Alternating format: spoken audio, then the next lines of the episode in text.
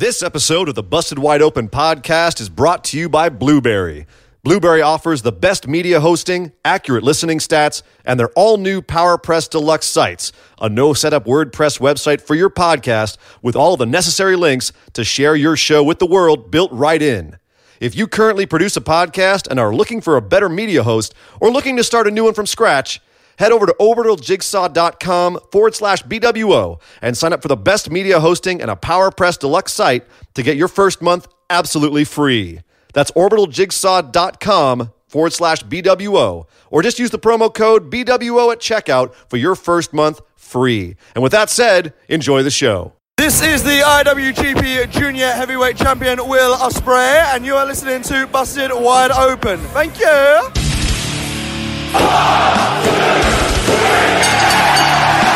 You're listening to the Busted Wide Open podcast, dropping the elbow on the hottest topics in sports entertainment and the world of professional wrestling. With your hosts, Nick Howell and Sir Ian Dangerous. Coming to you from the Orbital Jigsaw Network Arena in sunny Southern California.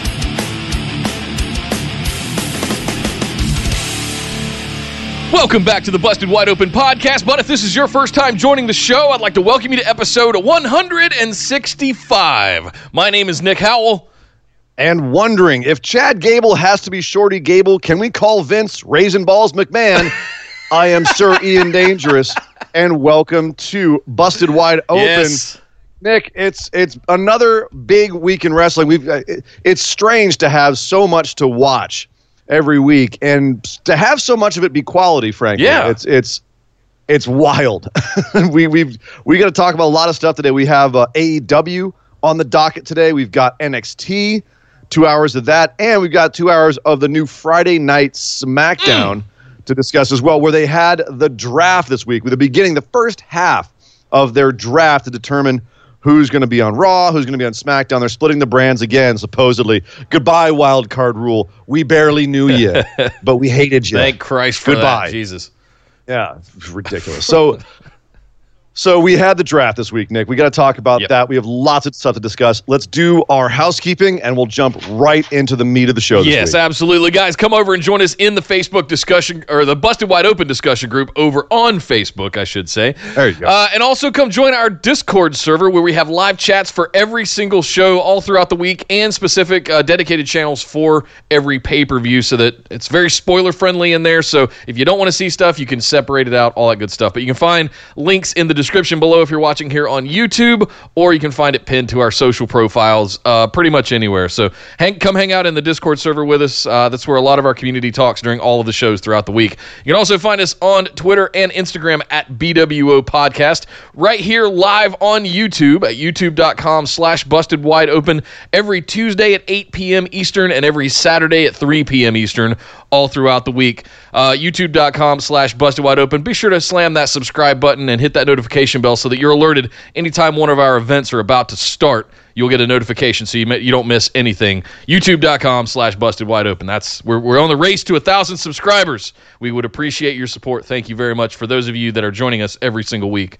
Uh, last but certainly not least, we cannot not thank our patrons. Uh, we love you guys. You are the the fuel that goes into the machine of this show. Thank you very much for all of your support. And if you want to get in on some of that, head over to patreon.com slash BWO. Sign up for one of those awesome reward tiers. Uh, you can get access to show notes for every single episode, uh, the ability to ask listener questions for our new patron mailbag series that we do. And we're going to be doing our second episode here today after this show. So stick around for that. It'll be a good time. I love that stuff. Uh, I love it. Bonus episodes every single month, merch, all kinds of good stuff. Patreon.com slash BWO. But Ian, we can't not talk about something that we really raved about last week, right? We started things off in the big news. And I'm going to lead myself back in here because I want to finish my thought there. Last week, we spent a lot of time talking about ratings. We we there was this huge perception over the course of the last week that AEW just trounced NXT. Right? They they mm-hmm. blew them away with this 1.4 number and versus 800,000, all but doubled the numbers of NXT. And this week Yes. we saw a stark difference. It was it, the the window narrowed. They both dropped significantly, but AEW lost 400,000 viewers from last week, and NXT only lost 55,000. So now it looked a little bit tighter this week. You got uh, 1.018 million for AEW, and then 790,000 for NXT. AEW still pulling out the week, and it won in all the important demographics Sure. uh, with a .46 in the uh, the 18 to, to 49 uh, as opposed to a .22 for NXT. So AEW is still crushing them in the right demographics, and NXT much stronger in the over 50s for some What? reason. People over 50 loving them the NXT. Am I seeing this right? The I- I- median age for an NXT viewer was 55. yes, that's the median age. Holy smokes! Okay, Isn't that wild? That's And then the fantastic, median age for AEW is 42. So still not skewing very young. The the kids still aren't really getting into the wrestling Yeah. yet. Uh, but it is skewing significantly younger with AEW. In fact, the SmackDown this week, the uh, the ratings were down as well, like down uh, a significant percentage from last week. But uh, but it still held completely almost steady in the over 50s. So yeah, it's wild. Like the the the age of the the group that is watching pro wrestling right now is.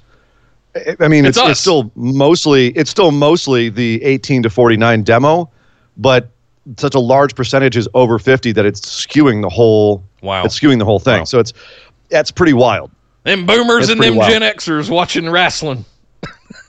right. Well, that's and that's really I think where all of these brands can can make some major inroads is trying to get more of a young audience, trying Yeah. to, to resurrect that cool they had uh, back in the day. The other argument to that is that's not how this generation consumes this product Agreed. they don't watch TV. So it's very likely that even though the ratings, the Nielsen ratings are saying one thing, there's still a lot of younger eyes being put on the product. Just it's through YouTube Yeah. or it's through Instagram or Twitter, right? So it's, uh, and they're not consuming it in three hour chunks the way us poor old bastards are doing Yeah. it. No, they're they're You know, watching it on their phone in some video clip that they got from their friend uh, that got texted to them or something like that. So, yeah, I I, which- I don't give these a lot of credence unless I'm trying to sell or, or buy ad time for a commercial. I, I, that's the one thing I Right. really wanted to say here is like, look, we the people talk about these things, so we report on them. But at the end of the day, it really does. This doesn't tell me a full story. This tells me what I can expect the number of eyes and the age demographic of a commercial that I want to pay to run during their program. That's really it. and this is then that's really uh, that's the best point about i mean no it's we're it's also this is only america. We're not seeing uh, canadian numbers uh, although aw did 120000 in canada. Wow. you know we're not seeing those numbers. We're not seeing the uk numbers from itv we're not seeing the real inroads that they're being made here. We're not also not seeing the network numbers. Nxt is also shown in replay on the network the day after and most people outside of the us can't even see it Yeah. uh, until thursday at 7 p.m pacific 10 eastern One of the reasons I the watch network. AEW live myself is because I Mm-hmm. know that they're uh, other than the TNT app that I've heard is having some difficulties the next day showing the replay of it. I, I want to. I know that the that NXT is going to be there the next night on the network. So I, I I watch. I can. I, if I miss AEW, I watch it on Sling. So there Sure. are a few other ways to to catch it, but but yeah, that's the thing is that they're you know be, be, we're not we're not seeing the whole picture. No. But what we are seeing is what the U.S. networks, the ones that have the money, the ones that are paying for this, it's what they're seeing, and that's really the important point here. Is we're, we're we can judge how, and also SmackDown as well. We can judge how well it's doing for the people that are paying the money for Yeah. it. And that's really where that's really Good where the point. argument comes in that we need to pay attention to this is that if they're if it's not doing well or if it's failing against a similar program at the same time slot, the network executives are going to see that and that's going to affect the show. Yeah. That that is going to affect the livelihood of the show. And it doesn't matter how big your company is or how much money you're spending on it. If the networks pull the plug on you because you're not bringing in the numbers they want to see, that can be I mean just ask WCW yeah. that can be massively damaging to a company. So Sure. that's why we will be keeping track of this. Uh, you know, whether not, whether you want to call it a Wednesday night war or not, uh, just if, as long as you frame it in the sense that these are American networks that are, contr- are are controlling the ability for these programs to be seen by a huge audience. Uh, which is the lifeblood of these companies. You can you can ask TNA what happens when you lose your TV contract. Uh, that's really the that's the metric that we're Give it away for free on Twitch, and then it just Right. slowly Right. declines over time. Oof. So uh, yeah, so this week AW won again, and this is something that you know execs do look at, and they are, are looking at this. You know, they can they can think about it in the larger picture all they want. All they care about is their network in the U.S., their demographics they're interested in, and how many commercials they can sell. Yep. As you said, Nick. Yep. So, so yeah, that is the big that is the big news. That is the big news that AEW has won week two. Obviously, it is a marathon, not a sprint. To quote WWE's petty little text from last Yes. week, uh, their little tweet, but uh, that's okay. Uh, there will be a lot more to see in the future, but two weeks to AEW, we'll see what happens going forward. I will say, Nick, that both NXT and AEW were great programs this Yes, they week, were. and I would have been happy. I would have been happy to watch either one. And we'll get into like which one beat which one and, and, and which. I, I don't know how what we thought about their presentation, et cetera, later on in the show, Nick. Because right now we have to go over and talk about the draft on SmackDown Live.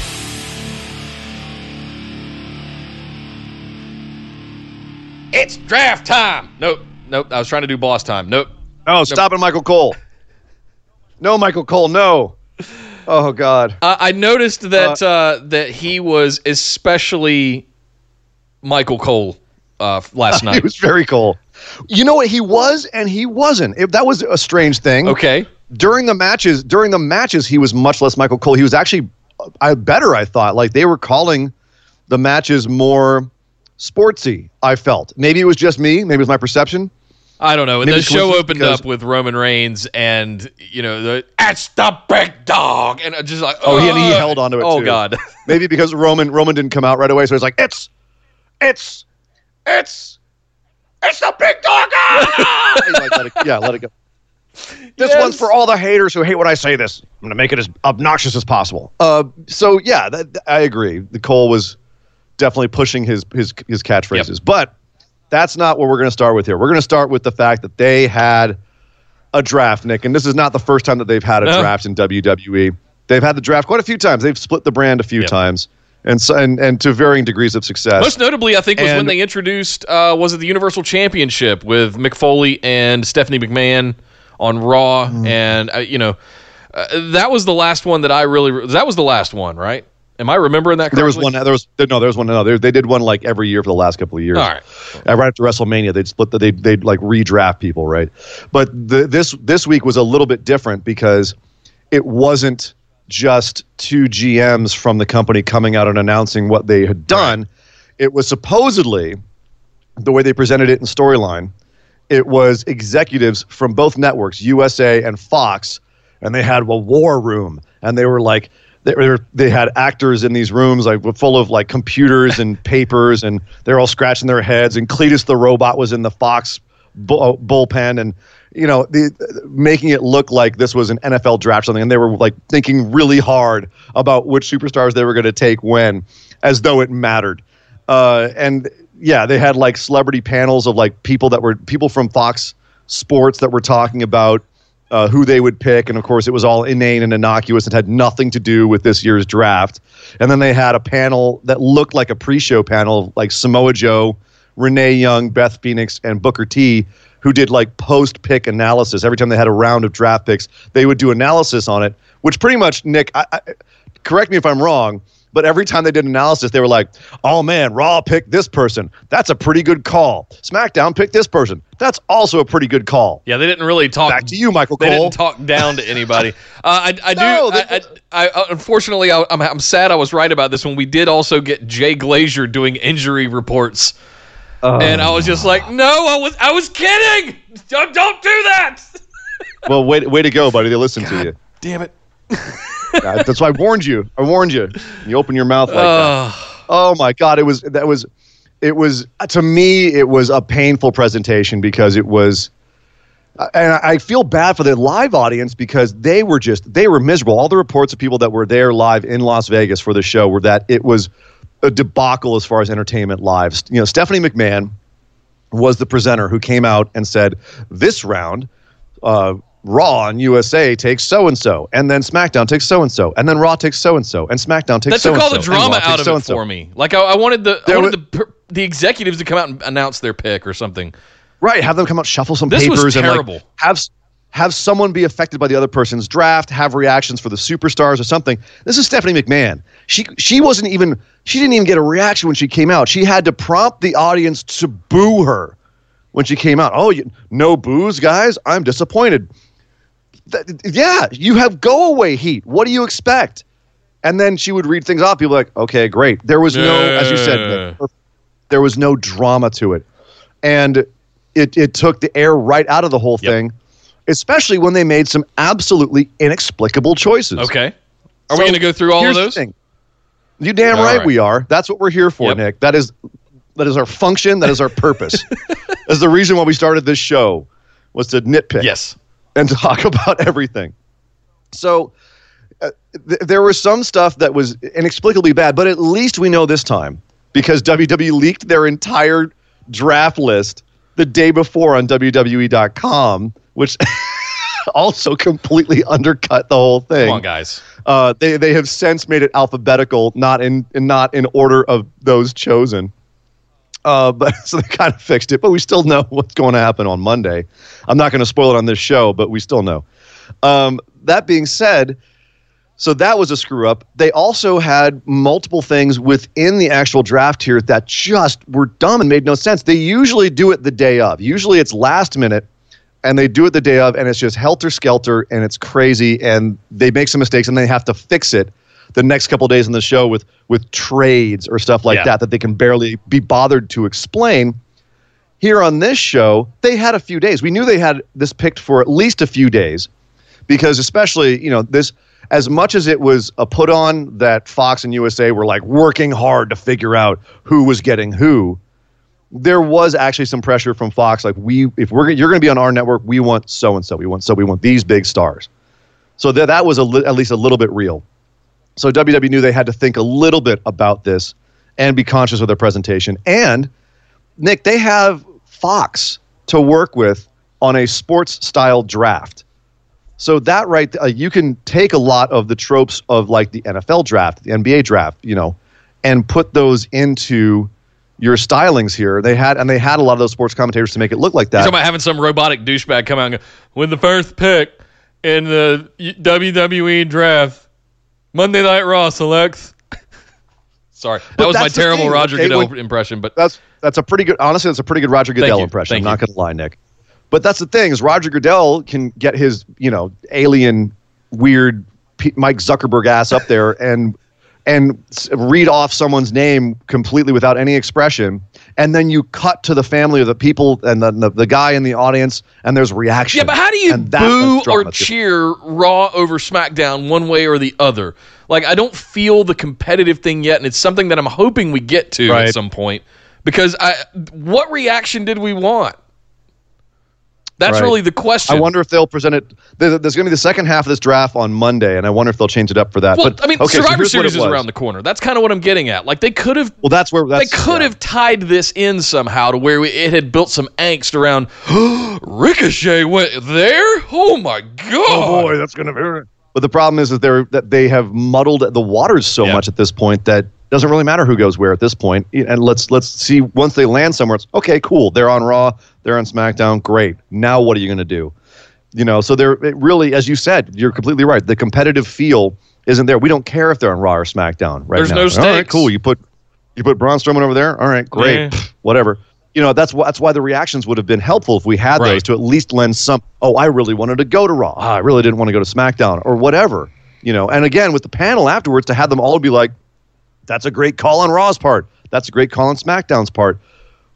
Okay, could you could there have been at least a little bit of criticism? Oh, I don't know if you wanted to take so and so. He's a poison. He's going to ruin the entire division. There was none of that. There was no second guessing, and that again cut out the legs from this whole from the, the drama of the whole thing. So the way they did this was they have 71 superstars that were eligible, men and women. They were going to have 30 in the draft pool on Friday, 41 this coming Monday, a Monday Night Raw, when they have a little bit more time to choose more people. And uh, every round, Raw got three choices, SmackDown got two, uh, one for every hour of their show.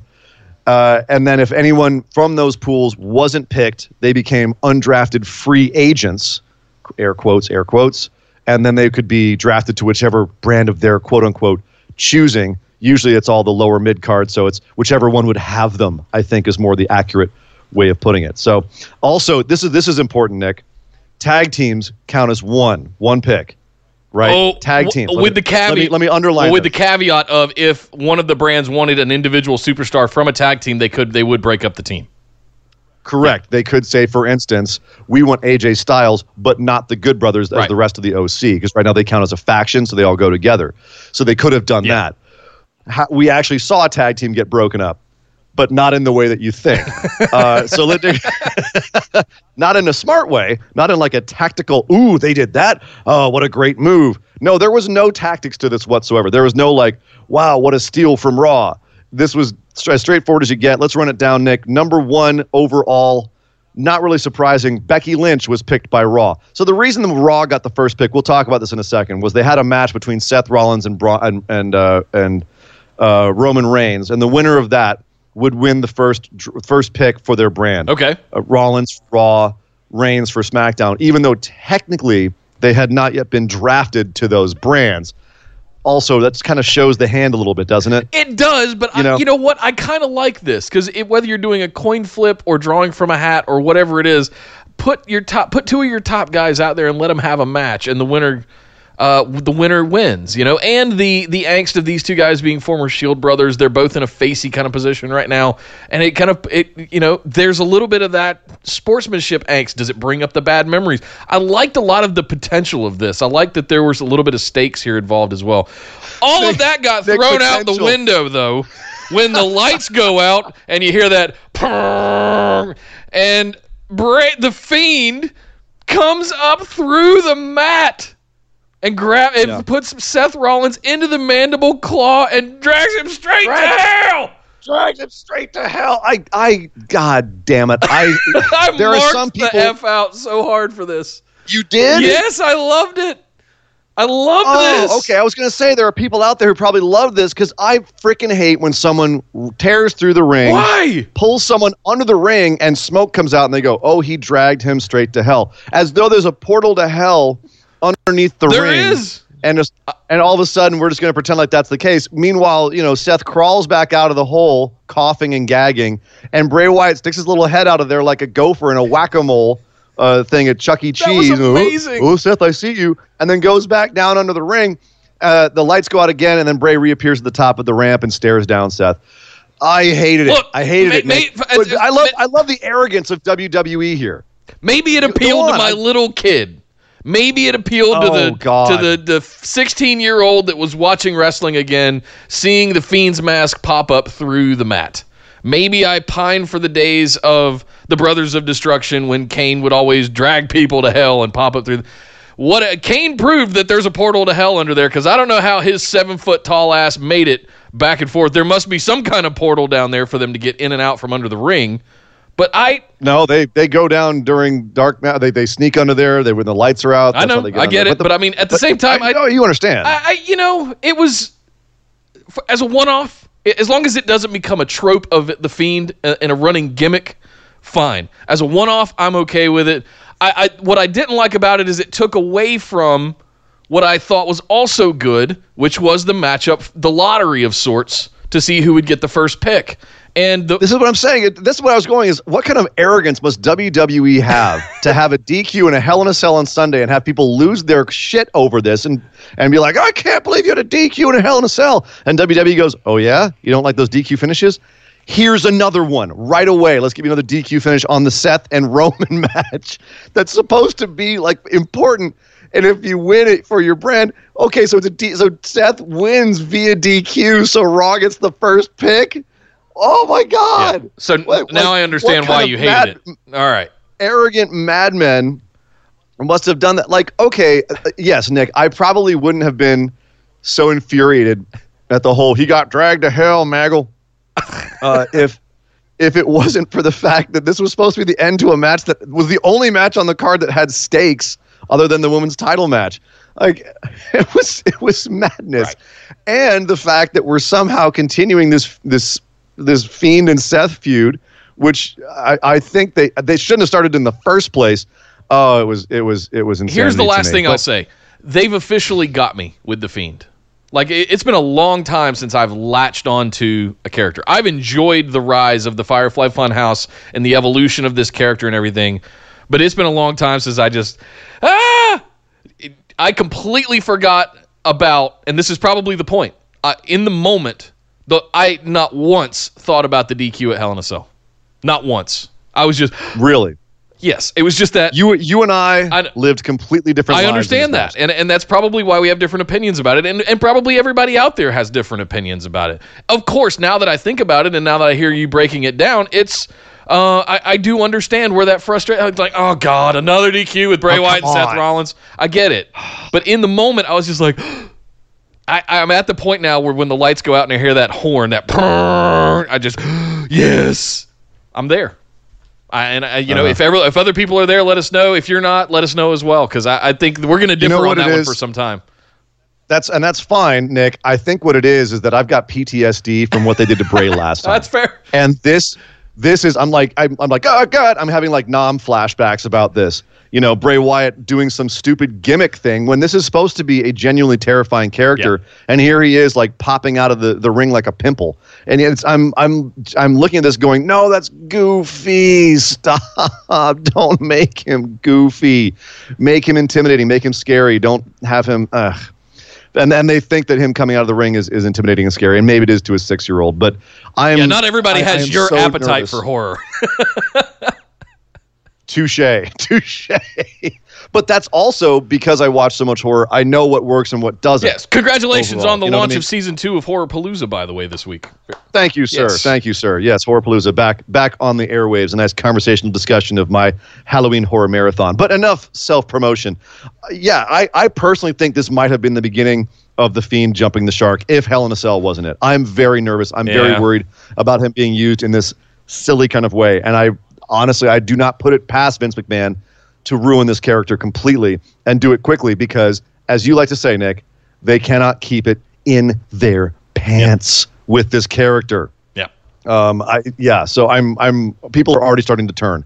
I worry. I worry. But we jumped ahead of ourselves, Nick. We got to go back and talk about that draft. So this match, as we said, Raw got the first pick. So they picked Becky Lynch overall for their draft, first overall, which right off the Um, bat begs the question: Okay. Isn't she the Raw Women's Champ? Or, or shouldn't the the champs automatically go with the brand? Wasn't that the whole point of putting the title on Charlotte? Because we thought that Fox wanted Charlotte. Why? What the? Now there may have And, been and none of the other brand Charlotte champs thing, went were in the draft at all. Some of them were, yeah, and they went with their brand, like they were picked by the brand that they were already representing the titles of. Why not take them out of the pool, say they're already on that brand, and make it a little bit less convoluted and weird? Well, I guess it's Charlotte Flair wasn't in the draft. have- Why was Becky? What's that? Charlotte was Charlotte, the SmackDown Women's Champion at the time, was not in the draft. She wasn't in this pool. She wasn't in this pool to be taken. Oh, so okay. She was. The- she was in the Monday night The pool. thing that like Seth the Rollins thing that was in the screws this night whole pool. thing up is doing it over two nights, and it doesn't help. it doesn't. Yeah. So I, uh, that's what that was the confusing it- part it- for me was like either you have champions be able to be drafted or you don't, and I I got you had to mixed feelings about that. Yeah, and you had well, that's exactly. You had to say like, are the champs draftable? Like, define some of the stuff. Yep. Like, let us know because otherwise, some of this is wildly inexplicable, or it just seems weird. So, as I said, Becky Lynch went first overall on SmackDown. No surprise. Roman Reigns went first overall. Uh, going back to Raw, they went for the OC number two, which actually that was the one thing where I went, that's a good draft pick Yep. You know, because you're getting three people for the price of one, and one of them is the U.S. champ, and it's AJ Styles. You're getting a, a big tag team, and like that to me seemed tactically to make sense. If you were writing this and you would say, all right, psychologically, what would they try to do? They would try to get good picks to get as many people as possible. And keeping them on Raw So is a good thing with their current sort of mo Well, that they have. Yeah, and they and they said they wanted to stay on Yeah. Raw too, like repeatedly online. Where the mother lovers want to stay on Raw. uh, and then also in the first round over on SmackDown, they picked Bray Wyatt uh, to go to SmackDown, which, given what he's been like lately, also to me kind of doesn't really sell the Fiend. Like, if he's so terrifying, why? Which? What about that makes you want to draft him? I would I would have loved an explanation for that. A lot of, but again, inexplicable. So much. of The merch sales. Hashtag hashtag WWE Logic. Uh, and then back over on Raw, third in the first round, and this was I thought big. Drew McIntyre. Yes. Like that was granted. Given the rest of the the picks, like I could have seen someone else go here, but that's really high for him. I thought. That just that, So I'm, that was- I'm reading a lot into that pick. Uh, of all of the picks, I, think yeah. that's the one I'm reading the most into more than anything. There's another one for me. Okay. There's another one for me, and that came in the second round. First in the second round uh, for Raw was Randy Orton, and then uh, SmackDown Live picked Sasha Banks. All that seems normal. Sure. That seems like a, a average. Then Raw picked Ricochet, and that was super high, Yep. super high for him. I was very surprised by that. Then again, again, given the the pool that they were working with here, uh, maybe not. But uh, at the same time, I looked at that and went, "Damn, that's that's pretty high." for Foreshadowing. Perhaps, perhaps Yeah. He went in front of SmackDown Live's next pick, which was Braun Strowman. that that surprised gives me. you an idea. But at, when I thought about it yeah. more, like if, if SmackDown is go- if Fox is going to be the bigger network, the bigger show, the bigger time slot, it makes sense to have some of your bigger stars be there. You know, if you put bias Sure. aside and be objective about it, that makes sense. And I've said it before. Braun can function both as- as a special attraction and as a main event. So I- think that that does make Totally. Sense. But again, he didn't go higher, which was very surprising. And then over on Raw, we had Bobby Lashley go next, which I could give two figs about. Uh, and uh, that was the end of round two. Round three started off with probably the most inexplicable pick of the entire night to me, which was Alexa Bliss solo, not as a tag team with Nikki Cross. She was picked by USA solo. They could have picked her and Nikki Cross at the same time and gotten two girls for the price of one, but no, they picked Alexa Bliss. Okay, Maybe they don't consider fine. them a tag They're- team anymore. or they're splitting up they're splitting up the tag team and storyline but then why why do that this way maybe you know usa just wanted alexa bliss they didn't want nikki but no because this is going to come back so they picked alexa bliss here and then uh, we had lacey evans go to smackdown live then kevin owens went to raw and the revival went to smackdown and then natalya went to raw which was very surprising given the fourth round fourth round viking raider war machine War Viking Machine! experience. War, sorry, War Machine. You're right. Sorry. Uh, went to went to Raw, and then uh, Lucha House Party went to uh, SmackDown Live. Okay. And here's where, and then Nikki Cross goes to Raw. So you just picked Alexa Bliss, To go to Raw. and now you picked. What are you doing? What is this? Like, okay, is USA stupid or are the writers you stupid? spent two What's picks happening? What- to get the same thing. what? yeah, I mean, not to not to nitpick, guys, but that's just dumb. Like, no one can see that and not be like, "Wait, what? You just went against your own rules. You had days to figure this out, Yeah. guys. Days, days. No one saw this and went, that makes no sense. No one saw that. Uh, Heavy Machinery went to SmackDown Live, and the Street Profits went to Raw. That means that undrafted free agents out of this pool, people that did not get picked at all, Cesaro, Chad Gable, uh, EC3, Sin Cara, Eric Young, Heath Slater, Drew Gulak, Tamina, the B team, Humberto Carrillo, and Akira Tozawa. So some cruiserweights and some low carders. And of course, Chad Gable. Oh, Chad Gable. We'll get into him in a second, Nick. That one hurt. So we have all the rest of the people uh, coming on Monday for the draft. Uh, hopefully, they will make it more exciting. then. The plane. But uh, Nick, let's get to the best thing that happened on this show, and that was the match between Bayley and Charlotte Flair, a rematch from Hell in a Cell for the SmackDown Women's Championship. Because there's no rematch clause, right? But we're still going to have them anyway. But because we are the authority. No, we're not. Nick, this is the this is remember when we were talking about Hell in a Cell Yeah. and we said what was up with Bayley throwing a tantrum after the match and really kind of sitting on that and watching that for a long time. Her being like, "Why does this always happen to me?" I don't think- and have a little breakdown. Yeah, of I, I don't think she liked her haircut, and she was like deep in thought with it after the match, because Bayley came out with a haircut. she, she laid the foundations for this. Yeah. And looking back on it, we noted it, but we didn't know it was going to go anywhere. It didn't just go somewhere; it paid off huge Yeah, went- because it- Bayley it came out with this match. it went. This one goes to eleven. Uh, Bayley came out, pulled off a hood to reveal that she had a new short haircut. The ponytail is gone. She then turned around to all of her in wacky, wild, inflatable air buddies took out uh, a like some sort of weird pickaxe thing and killed them, murdered them, sliced them up, killed them, threw down the pickaxe and stomped to the ring, where she and Charlotte had a fantastic match, and Bayley pulled out the win and gets the SmackDown title back, and then proceeds to berate the audience and tell call them all bitches and tell them they can kiss her ass. And has new music. Did you hear her music on the way I, out I too? did. Oh, it wasn't just on the It was- way out. It was she she hung out for a while. She was up on the Yeah. holding the belt up, she, and then she got on the mic. The whole time we had this new song playing. Yeah, Bravo. Is this the redemption of Bayley? Yes. Like did they, they they just gave they finally gave up on the gimmick that they could never replicate from NXT after how many years? They were like, okay, we just can't. We're not. This is not working because it wasn't and it hasn't been. And they went, fine. She's just going to be a, an aggressive heel. All right. She's going to be the mean, the mean aggressive heel. I mean, that's a commitment. Uh, I to which- applaud it. yep. To which I say, get it, get it. the ponytail Get and the hugging is gone, folks. Gone. Yep. Bayley is back in I a would. I way. wouldn't be mad if, like, in a few years, they just went whole hog back into it and had some explanation to go completely back. And as a nostalgia thing, it would get over for real this Yeah. time. But this is absolutely appropriate. Bayley was, and and I have to say kudos. I, you know, praise where praise is due to the writers, too creative on this because they built this up well. They gave it a logical foundation for why this would happen, and they paid it off really well as well. The only thing I didn't like about it was that Charlotte had another super short reign where she had the title for a hot second and then lost it almost immediately afterwards, which has been the case for the last few reigns of hers. It's just ticking the So box so that she can ra- get up into the double digits and get up into her daddy's numbers. Right. That's all. Now she's Charlotte 10 reigns, which is which is uh, who was it who said, "Yeah, you may have 10 reigns, but that means you lost it 10 Right. times." Becky, I believe. Yeah. Well, I'm sure that's uh, more people than just that. That's not just a Oh, new okay, yeah, observation. sure.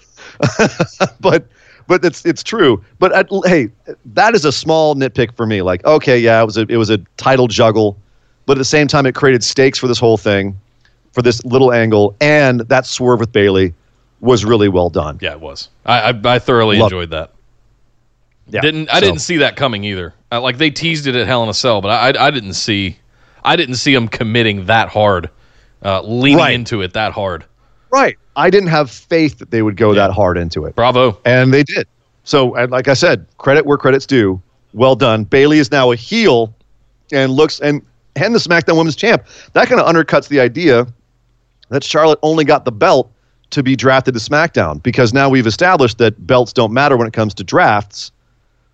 So they were actually put the belt on her to have this Bayley angle. Okay. Which is very interesting Yeah. because that that runs against our speculations. I don't think that's the only reason. I think it's to tick another uh, reign on Charlotte. You know, It- it- who are you going to have that's an intermediary between uh, between you know Charlotte and, and Bayley? Yeah, it's fine. It, it is what uh, it is. listener Pickham's chant, listener Pickham's chant, uh, champ, champ. Andy Jessup in the chat just had a good point.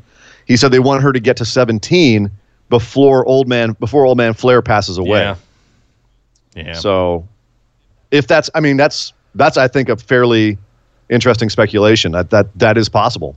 That is possible. Honor her daddy before she before he goes. But that being said, that seems a little fatuous. Yeah, it's, it's that's what they wanna uh, do. I don't know how I feel about that one. I'd have to, Think, I, and as Ric Flair lover right here, so I don't know how I feel about that one. Yeah. Yeah, especially because that seven, that 16 is a made up number anyway. Sure. Uh, all right, well, let's move on over to one of the worst things that happened on Raw on SmackDown this week: King Corbin versus Chad Gable Again, again. I'm sorry. Hang on, I have to correct you on something. It wasn't Chad Gable. It was Shorty. I refuse. Gable. Oh my god. Oh my god. Yes, officially his name has been changed to Shorty Gable. oh boy. Uh, I'm going to continue calling him all. Chad Gable. Because I'm not a bully and I'm not an asshole. And I'm going to continue calling him Chad Gable because I'm not a bully and I'm not an asshole, and I'm going to continue to call him Chad Gable. And this gimmick is complete bullshit. Yep. Um, so people wondering why now the announcers are calling him Shorty Gable and why his Tron has been changed and everything else. Apparently, the explanation is is that Baron Corbin used his kingly powers to have Chad Gable's name changed, but that was never really made clear on the show. No. It just seemed like it was an arbitrary change if you were just watching it. You're like, oh, okay, so they're just going to call Chad Gable short every time he comes out now, huh? His gimmick is Shorty Gable. This right here. wow. This right here. I I was optimistic when they gave it to Corbin uh, that he might be able to do something with it. This is kind of why I wanted a Drew McIntyre or a Kevin Owens to be King of the Ring. I've yet to see King Corbin truly deliver um, what I had hoped he would deliver, and, and, and it's because we keep having these matches with with Gable, and I, Okay, I, I, I don't know. Is this all it's going to be? Because I mean, it needs to deliver something. I want him to have some level of GM esque influence over the program. Like I want him to be able to influence decisions that get made, but not when it's yet another match with Chad. But that's that's my point. Is that if if he is using his King of the Ring powers to be petty and change Chad Gable's name to Shorty Gable, that is, I think, a good story arc for him being king. If he does have some sort of some powers to be able to do things like that, then that makes that makes his win of the King of the Ring even more obnoxious, and you hate that he has that power, and it brings him more heel heat. The fact that they didn't they didn't define that clearly on the show means the heat then goes back towards WWE, and we look at that and going, why are you guys calling Chad Gable Shorty Gable? Right? It's not a storyline thing. It's just a you're asshole. I hear you, but uh, this So- is not what I want my king. I want my king of the ring to randomly come out and just flippantly change the stipulation in a match, and then turn around and walk Okay. back out. You know, I, I want him interfering with other matches, not in his own matches, and and, and then- defining all that of that. could- Okay, but that could still come because we're we're still going through the but draft. I want we it haven't had now, guy's draft. Daddy. I know. Hashtag ma wrestling. Just hold on, Nick. Like honestly, I wasn't happy with them having another Chad Gable Baron Corbin match, especially because Corbin picked up the win here, a clean, Makes completely no clean victory. Like, all right, so we're gonna just we're gonna double tap poor Chad Gable in the head on this. You're Shorty Gable, and you're gonna go out there and lose to Baron Corbin for this feud. Great, Cool. awesome. That's a just put him out in the pasture and shoot him in the kneecaps.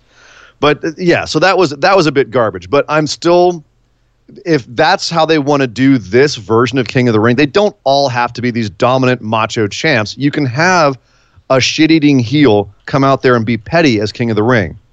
Just Mother of God, define it as such. So that way he gets that heat. Otherwise, he doesn't get that heat, and people sit there and go like, "Well, this guy's just a douche," and I hate how he's using King of the Ring Yeah. right? It's it doesn't stick. So again, issue with storytelling, issue with how they presented this, and I just I can't stand that they're actually going they're turning into this Shorty Gable thing without having the heat being driven towards Baron Corbin. depending on your perspective, I you know how you feel about Corbin in general can you're either going to love or hate what I'm about to say. I would love to see a melding of some of the stuff that they got right with Constable Corbin and take some of that and apply it to his King King Corbin character.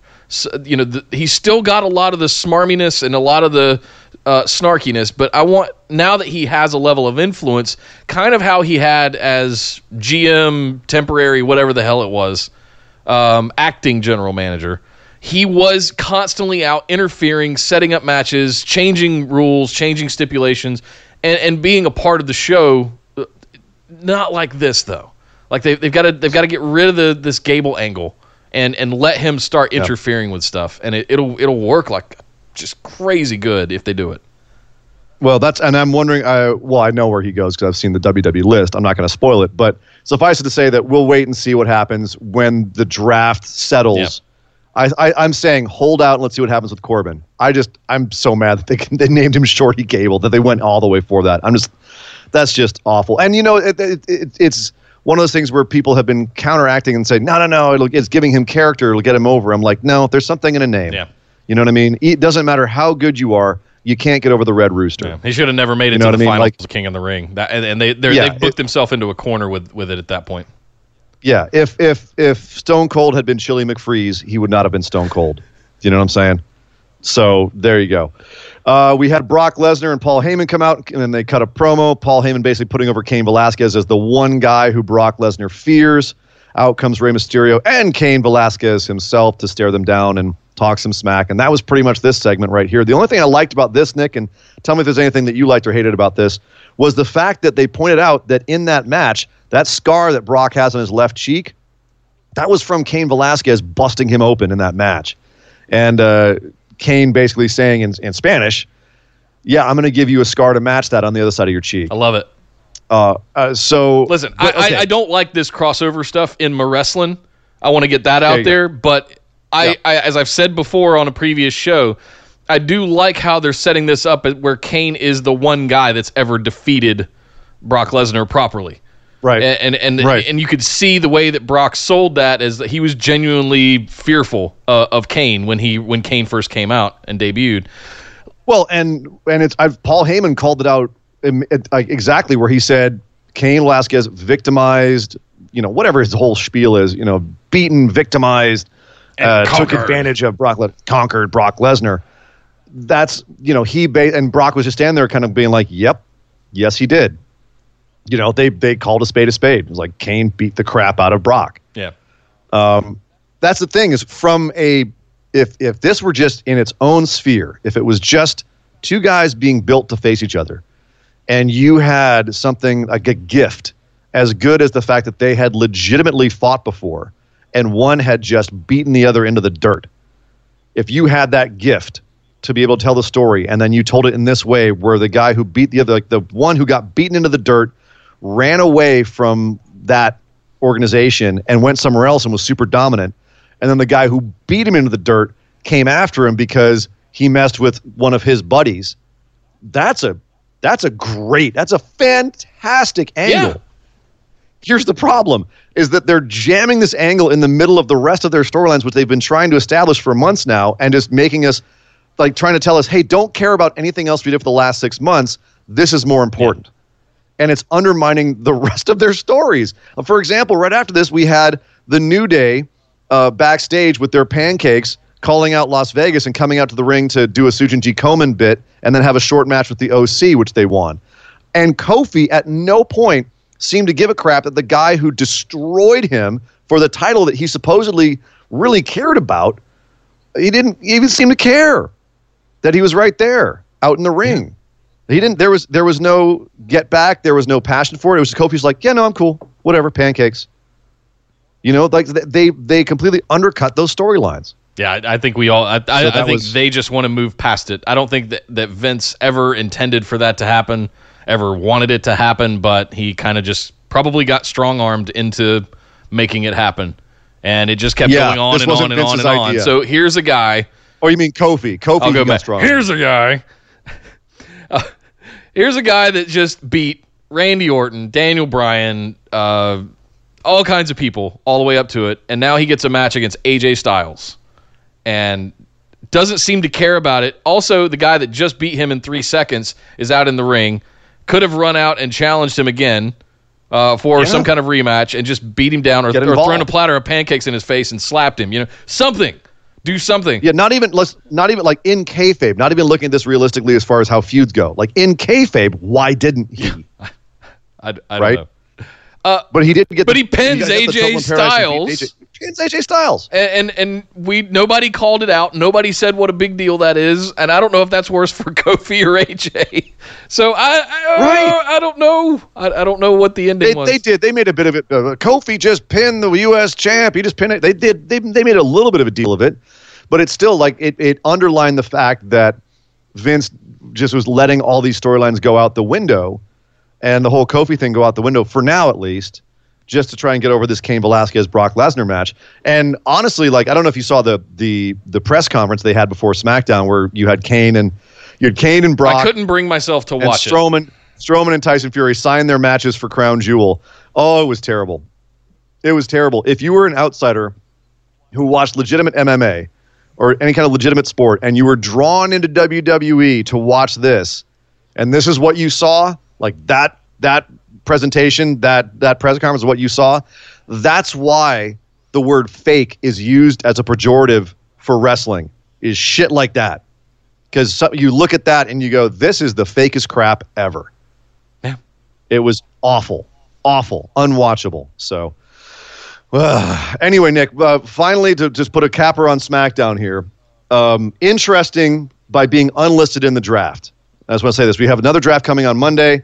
I'm not going to go down everyone who's involved, but it's basically everybody else. But here's who hasn't been listed in either one of the pools. The Usos are not listed in either one of the pools. Jeff and Matt Hardy. More surprising Matt Hardy than Jeff, but that's still interesting. Sheamus has not been listed. So he's probably still out injured. Who knows? Lio Rush. He's the champion of the Cruiserweight division right now. which we'll get to. Spoiler alert. Uh, he was spoiler alert. He wasn't. He wasn't listed. Zelina Vega wasn't listed. Naomi, Lars Sullivan, Lana, Mike and Maria Kanellis, Nia Jax, your girl Nia Jax wasn't listed.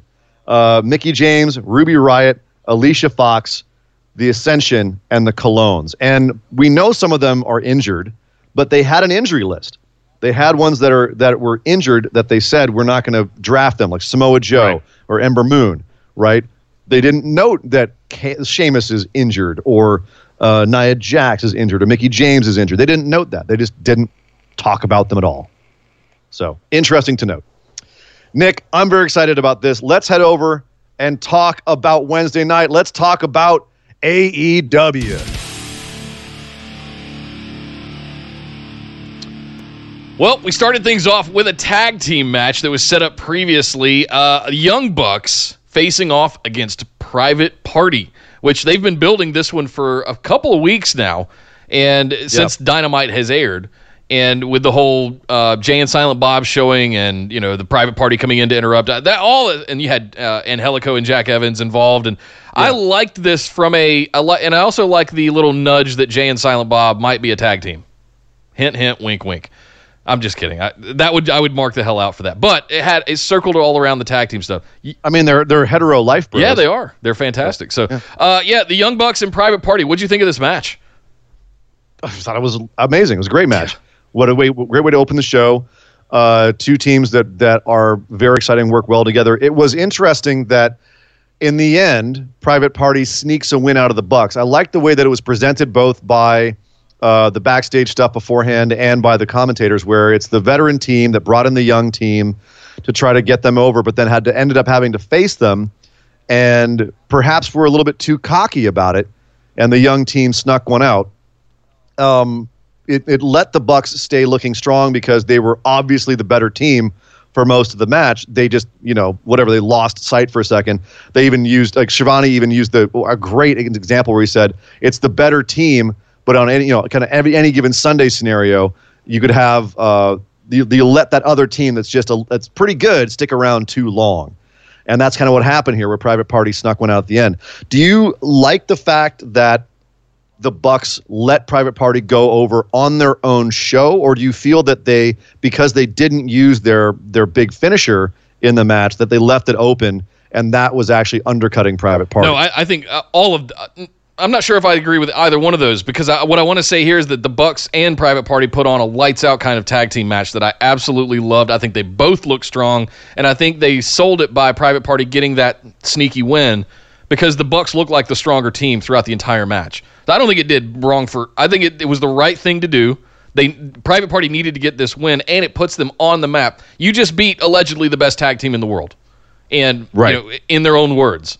And after all of that pomp and circumstance of the Young Bucks and the upcoming of A and AEW and all of this stuff throughout the year, here's this new young tag team that came in and got one over on them. Yep. Put just that's the that's a signature win. That's that's exactly what they needed. Yeah. You just amped up the tag division even more alongside Dark Order and SCU and S- Best Friends and uh, uh, the tag team division in AEW is a wet dream for me. And adding Private Right. Party to it now i- is just it just keeps getting better. I, I have zero Yes, no, I- negative things to say about how any of this went down. I agree, and I actually think that you know the criticism that Young Bucks didn't put them over enough is invalid because they they let them like they won. Private Party won. Like that's about as and, and they looked great in this match. Like what do you what do you freaking want from them? Um, they put Private Party on the map. End of it. Like full stop. That's that was the whole point of this, and I think that it was a it was a great way to open the show. Uh, a great way to follow it up was Chris Jericho coming out with his crew of dudes and cutting one of the best promos of his career. I, I'd have to say, without without without hyperbole. If you don't agree with me, find me a whole bunch of his promos that were better. I mean, this is this is up there with the man of a thousand and four holds. This is this was absolute fire, and uh, he he did it. I believe unscripted. I this was mostly off the top of his head. Even to the point, like there was a great moment in this where he was introducing all the guys in his little in his faction, which he also found a name for. Uh, he named his faction. We'll get to that in a second. but he was listing off the guys who were in. He's like, oh, here's Sammy Guevara. He's a Spanish god. And here's Ortiz and Santana. They're street thugs. They're going to kill you in the back alleyway. And here's Jake Hager. You may know him as something else, but now he's Jake Hager. And everyone started chanting, We the people, we the people. And Jericho stopped in the middle of his promo and said, We the people was a dumb idea from bad creative, and it's dead. And I got the goosies, Nick. I got some big old mountainous goosies on that. I think one. we all did. Twitter kind of exploded too uh, at that moment. I was watching both. Uh, yeah, that was that was straight fire. Like no, uh, no holds barred. That was absolutely the kind of fire that he needed because uh, there was a there was he was missing Yeah. that one little bit. He's a fantastic in-ring performer. He's a fantastic promo, but there was this in order to become this figurehead that he has been trying to become in AEW, he needed this moment. And the fact that they've now got a faction, he's now got a big guy and a tag team and another little flippy flippy shit guy. We'll call it that, Sammy Guevara. Um, this whole faction now we know was announced as the inner circle is is now formed and is now here to run roughshod and, and I can't see there were there were a couple of callouts that Jake Hager was eyeing the AEW title during the this promo and and I I'm not reading too much into that yet they just formed the damn thing No. They just formed Yeah. the damn You know, just- let them let them yeah. breathe. they, they, Let they're 'em two breathe, weeks come into on. their show. Give, give them a minute. You know? So I, I loved every moment of this. What a great way to start off the second week of your show. Uh, you know, coming off the back of the debut, have uh, the great tag team match, have Jericho come out and just establish some groundwork for the storyline for because that's the thing that's been missing from AEW this whole time throughout the pay-per-views in 2019 is that we really didn't have much storyline other than what they were doing on YouTube. Now we've got some content. Now we've got some soap opera. Right. Now we've got some drama. We can have a weekly TV show.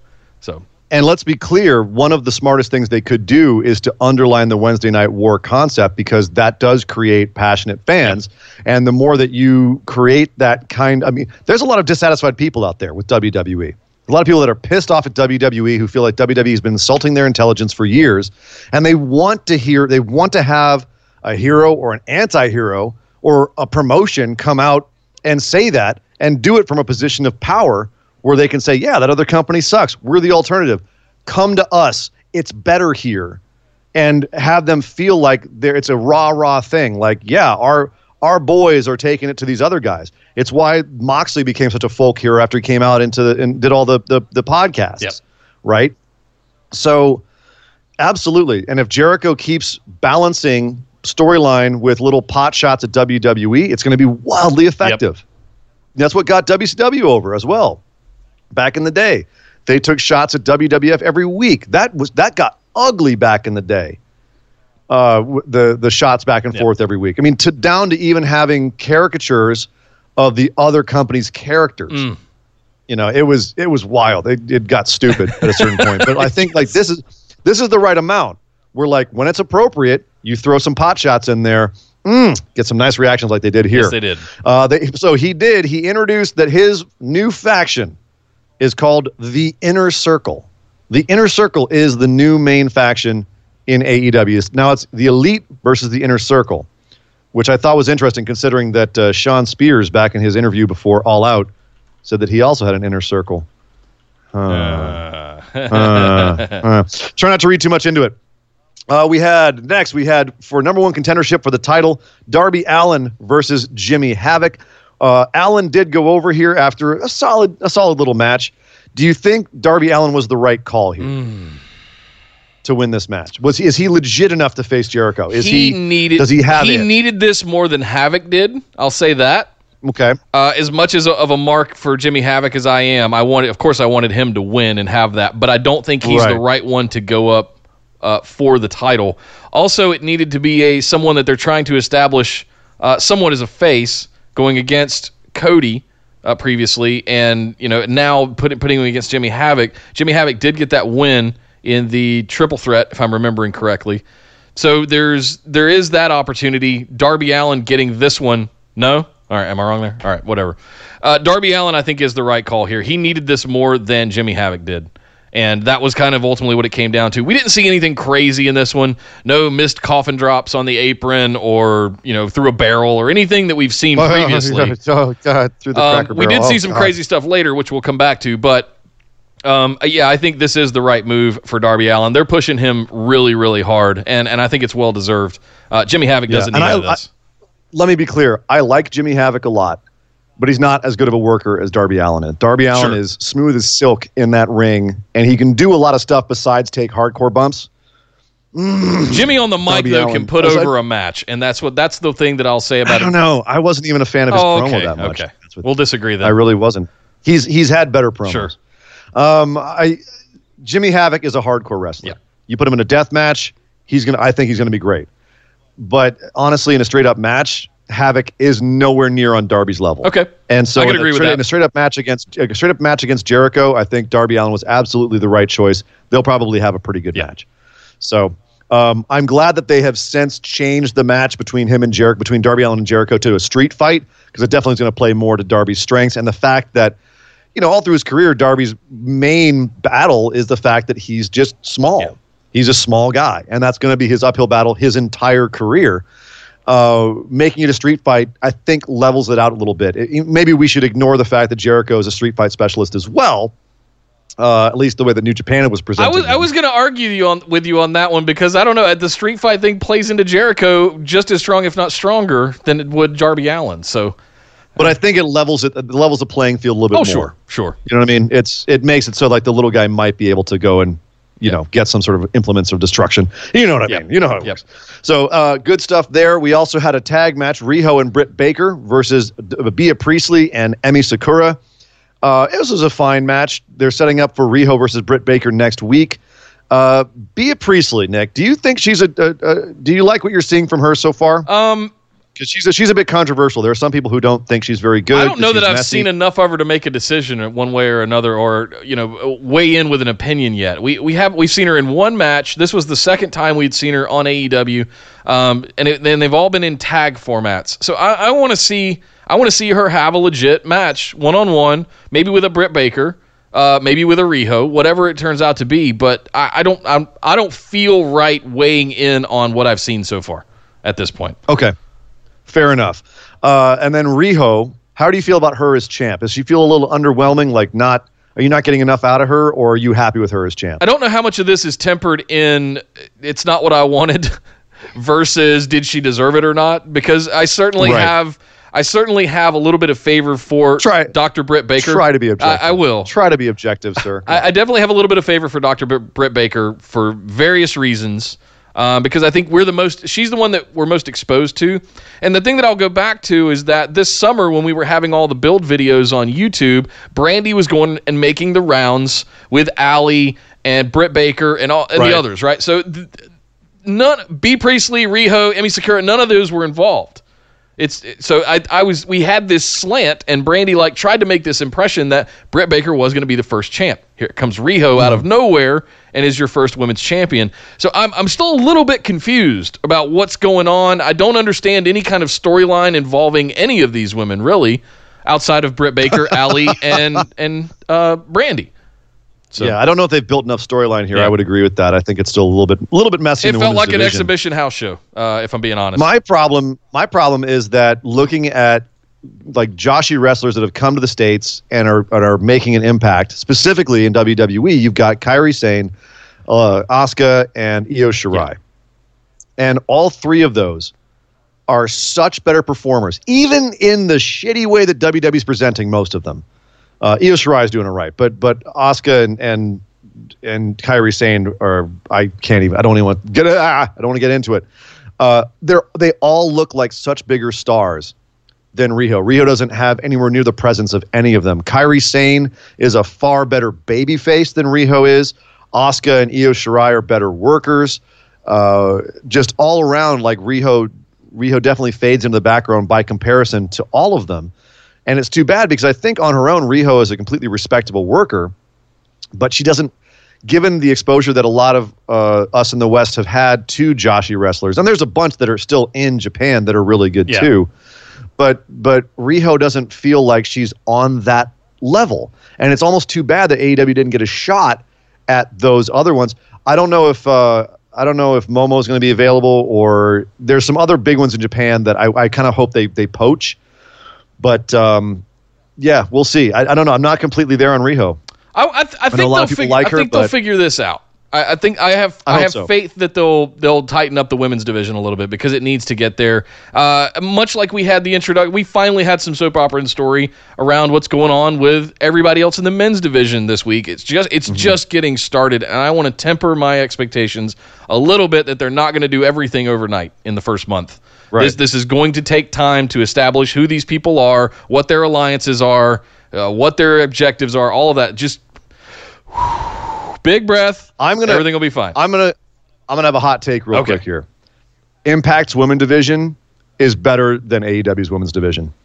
A head and shoulders. Is that, is that Head solely because better. of Tessa Blanchard? Uh, Tessa Blanchard, Jordynne Grace, Rosemary, uh, Sure. Taya Valkyrie. Right there, you've got four women that I think would be at the top, if not above, everybody else in AEW Agreed. right now. Absor- You know, absorb they're, them, Cody. they're not. They're not. I think that there's more opportunities that women are having in AEW to have actual wrestling matches, but uh, you know, because I, I Impact this week did not have very good women's matches, but I think that the potential of the women's division in Impact is is at this point better than than AEW's, and that's something they have to fix. Well, with with Johnny coming, So- Johnny Mundo coming back over to WWE, I wouldn't be surprised if Taya followed shortly. So Potentially, that has that that that rumor has been refuted somewhat. They, there's no official confirmation that he's actually signed. It, there was a rumor that went out that he did. Oh.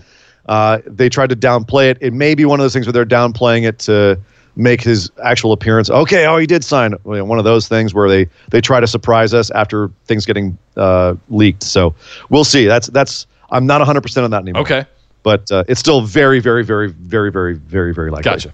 Uh, John Moxley versus Shawn Spears. I thought they gave this away way too soon. Really, these two guys go head to head this early yeah, in a company where wins and losses matter. Wow. Um, a fun match. I liked it. Uh, Shawn Spears looks a little bit rusty, and that tope was ugly as hell. But uh, but what was interesting is at the end of the whole thing, Moxley beat him clean. One, two, three. Is this something where they're going to have Shawn Spears go on a losing streak only to come back really strong later, a la what they're doing with Kenny Omega, who, by the way, came out at the end and, and threatened Moxley with a he had a baseball bat wrapped in barbed wire and a broom wrapped in barbed wire because he's the cleaner. And he gave he gave Mox he gave Moxley the baseball bat, and here he is stuck with a broom. Like, what are you doing? because he, took the broom um, because he's the cleaner. I know, but that was it was dumb. It was totally. It was, It was- it was- I I I I was fine with this. It, it, it is Okay. what it is. It was it was good. Well, the, I, at, at the end of the day, anyway, Pac came up. It and, all went to shit from there. mur- murdered Kenny Omega, and Moxley kind of looked at him and walked like, "All right, buddy, you're the one who came out with a broom and walked away." So next week we are getting uh, a nice little tag team match here: Omega and Page versus Pac and Moxley. oh shit. Yummy. Uh, so real quick, what do you think about Shawn Spears losing here? Uh, Because that's kind yeah, of let's go back the to guy that who's been for a presented as so big. Let's let's talk about that. So I, I thought the build of him and Cody was done extraordinarily well. The the whole lead up to that, the uh, you know the incoming uh, Tully Blanchard becoming his mentor and coach, Blanchard's in the history of the Rhodes family, all of that. I, I thought they took their time with that. They spent six to eight weeks just totally telling that story and building it up. And at the same time, we kind of threw Moxley into the middle of this. Why? Was there any story behind why Moxley was fighting Spears, or was this just a setup match to get Moxley out there so that Omega could come out to the top of the ramp and have a face off and we already forgotten about Shawn Spears? That's the way I feel about it. I feel like it was a setup just to get uh, Moxley and Omega another moment. So uh, that's my th- my takeaway from this was I don't really care about the Moxley Spears match. I don't think it did anything bad for Spears, other than you know, other than the position he was already in by not being able to defeat Cody. But you know, at the same time, this was about Moxley, and this was a setup match to have the moment between uh, Omega and Moxley again. and they had to keep Mox looking strong. But I'm saying, why have Mox? Why have Mox and Shawn Spears collide? So Why did it have to be Shawn. Spears? This could have been anybody Yeah. else Uh, if you're trying to make It's Shawn Spears one of your big heels in the company, it could have been anybody Right. else except Shawn Spears, and you could have gotten it's the the exact same same, theory. result. Same theory as the Fiend and Bray Wyatt, uh, Fiend and, uh, and Seth Rollins. You don't have to have them have a match if you don't want to have one or the other lose Right. and look weak. Right. So it was that was very strange. I'm wondering if they're doing something with that. As I as I said, I there is a part of me that thinks that they might be doing some sort of Keyser Soze angle with Shawn Spears. Okay. Just saying, you heard it here. If if if if six months down the line we find out that Shawn Spears is like a great mastermind behind all this stuff, and he's really pulling all the strings, you heard it here first. Uh, then we had a tag match to close out the show: Jericho and Sammy Guevara versus a Hangman Page and Dustin Rhodes. Dustin Rhodes still looking crisp as toast in the morning. My God, he was the star of this match. He looked fantastic. But this did break down. Jake Hager was outside the ring, caused some interference. Jericho and Guevara pick up the win and then proceed to beat down on Hangman Page and Dustin Rhodes. By the way, Hangman looked great in this match too. Can I say that? Hangman looked I. I was initially down on him. Uh, if you go back to some of the pay per views of the summer when he Yes, was being built, Hangman Reigns, uh, you might remember Right. that. Uh, but the matches that he's had on TV and uh, everything that he's done recently, he's hitting harder. He's more energetic. He's that playing it up. Shot lariat. Oh God, it's just that lariat he gave Guevara in this match. just flipped him three times over. It looked like. Just dear Lord. He- oh, he lariat he lariato out his soul. Lariato. Oh, he's dead. What have you done? Uh, that was beautiful. Great match, but the beatdown afterwards was a lot of fun because everything went black. Cody appeared in the ring to save the day, only he got beat down too. So who should come out to save the day with the chair in his hand but MJF, who looked at Cody as he was being held down on his knees by Jericho. And Jericho saying, Hit him, come on. We know you're not really his friend. Hit him. And MJF had that moment where, like, oh my God, is MJF going to turn? Is he going to turn? No. He went and whooped up everyone in the inner circle and stood tall. And of course, turned to the crowd and I was like, that's right. I'm the hero of the Yes. day. This is brilliant. The long term thing they're doing with MJF, where he's acting like Cody's little buddy, but we know at some point this son of a bitch is going to stab him in the back. But they keep playing it up like, no, no, no, not, not now, not now. This is uh, wonderful, wonderful, and I love MJF gloating that he was the good guy, that he was the hero. Darby Allin Love it. coming flying in down the ramp on a skateboard, just diving Oh, this- was just mag- It wasn't a run in, it was a skate, skate in. in. skate and save, and he hit Jericho with a skateboard. It was and it was chaos to end the show, and the Elite and Darby Allin stand tall. So, yeah, good stuff. Great show overall. AEW, another entertaining show. Two for two, I would say, Nick. That- dude, they're they're Two on they're two. on fire this week. Let's also look forward to next week. What we've got coming up. We've got the Lucha Brothers facing off against Jurassic Express. Well, that ought to be a Yep, good and that's match. that's yep. Uh, yum yum yum. Riho having a Tag team tournament one-on-one match. against Dr. Britt Baker. That should be Uh-huh. uh, a very telling match. I'll, I'll say that about it. Uh, I'm not ready Well to judge it yet, but we're going to find out a lot on the outcomes of that match. SCU versus the Best Friends as the next match in the the tag tournament, which we know Dark Order has the buy on, and they're just going to skip everybody uh, and get to the end. Uh, and then finally, Omega and Hangman Page facing off against Pac and John Moxley. That ought to be lights AEW's out. They're they're two for two, and that's the show they have for next week. they're doing they're doing pretty They're, good they're, so they're to keep doing fine too. Also, a dark matches for this week. If you want to watch AEW Dark this coming Tuesday, Kip Sabian versus Sonny Kiss versus Peter Avalon. Uh, Kip did injure his hand in that match. We don't know how bad. And then Kenny Omega versus Joey Janela. They also had a match, and it apparently was nuts. I saw one of the spots from the match, and it was gnarly. It involved chairs, and it was gnarly. You'll know it when you see it next week Yeah. on AEW Dark. Good job, AEW. Moving over, Nick, let's talk about NXT. Well, NXT started off this week with a what we knew was be a cruiserweight championship match uh, featuring Lio Yeah. Rush and the champion Drew Gulak. Uh, wow. Okay. I, I guess last week we had that number one contender match out of nowhere. And the before we talk about the match, the one thing I want to say here is that there were several references that are very important. I've been making, we've been hearing grumblings, and I've been making this prediction that NXT would be absorbing 205 Live or the cruiserweight division, and uh, so we heard, I heard several references to the NXT Cruiserweight Championship, and the NXT Right. Cruiserweight division, and that's I think it's happening. It's we still had 205 live this week. Yeah. And they still had a lot of storyline on 205 Live Yeah, this week. it so it's it's A lot of it's interesting how are they going to move 205 live to be after NXT? Maybe who knows? Uh, but I Or will or will 205 Live become the Road NXT brand? Hmm, that could be like I a main wonder. event is Because what they're- you're referring to. and because they do have cruiserweights crossing over to the main roster, as we saw in the draft. So Sure. no, it's interesting. I'm curious. But all I, all I know here is they made a bold move, Cotton. Yeah. Because Drew Gulak lost his title to Lio Rush, as we said earlier in the show. Lio is your new cruiserweight champion. And uh, Drew Gulak didn't seem happy about it at first, but then he begrudgingly gave him a handshake after the match. And all right, Lio Rush is your cruiserweight champion. What do you feel about this, given Lio's history and where he's been and where he is now? Is this the right place for him, or you know, what, what do you think about this? This is this is an interesting development. I want to be happy for him, but I'm not too quick to forget the things that led up to his being dismissed, the the the heat that he had backstage, the the diva esque kind of stuff that he was somewhat let go for, and then all of the rampaging that he did on social media through rap Right. music and a couple of times. yeah, and and his live videos and stuff like that, and I'm I'm just going okay. Um, it doesn't make that much sense to me yet. Maybe there was some grand redemption. Maybe there was an apology. Maybe there was a come to Jesus moment, come to Vince moment, come to Trips moment, whatever. Uh, but at, the same time, it, like that's this is pretty quick. Like this is a hell of a redemption to just have your what second match and you're the champ. Yeah.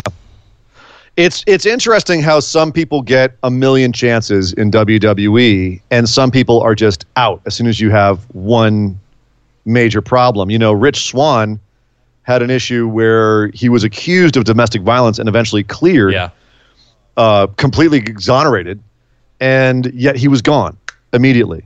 Lio Rush had all of these issues and blew it up on social media and created a huge hoopla, and yet six months later he's cruiserweight champ. So it just it goes to show how little we know about what actually goes on backstage, and they're so good at keeping tight-lipped on some of this stuff. Um, you know, they're they're and they were presenting his win as a guy overcoming his mental health issues. which it was Mental Health Awareness Week this week. We should call out. Yeah. Right. So that was that was an interesting take on this, and Mauro Ranallo in particular was was pushing that home, which makes complete sense. But but you Uh, had but that was- in an interesting turn. You had William Regal coming out to put the strap onto Lio Rush himself, and Yeah. you don't see that too often. So there's something that's gone on here that we have no visibility into uh, for them Yeah. to make this big of a of a statement like that. Yeah, agreed. It was it was in, it was interesting to see. Um, there's also been talk, and I I'm still kind of chewing on it myself as to what I think about it, and that is that Lio was a better character as a heel manager than he is as just kind of a, a straight babyface cruiserweight champion, where he's kind of a little bit more bland. And I'm still chewing on that because that's a really valid point. Is he's he's an incredible, incredible in-ring worker. Uh, he can make a match really exciting, and NXT is very wrestling forward. I think that it's it's safe to say that NXT had the better wrestling this week, and AEW had the better show, like wrestling show overall. Okay. Uh, and that's definitely in part because of this match. Gulak and Lio put on a clinic of a match. It was a fantastically worked match.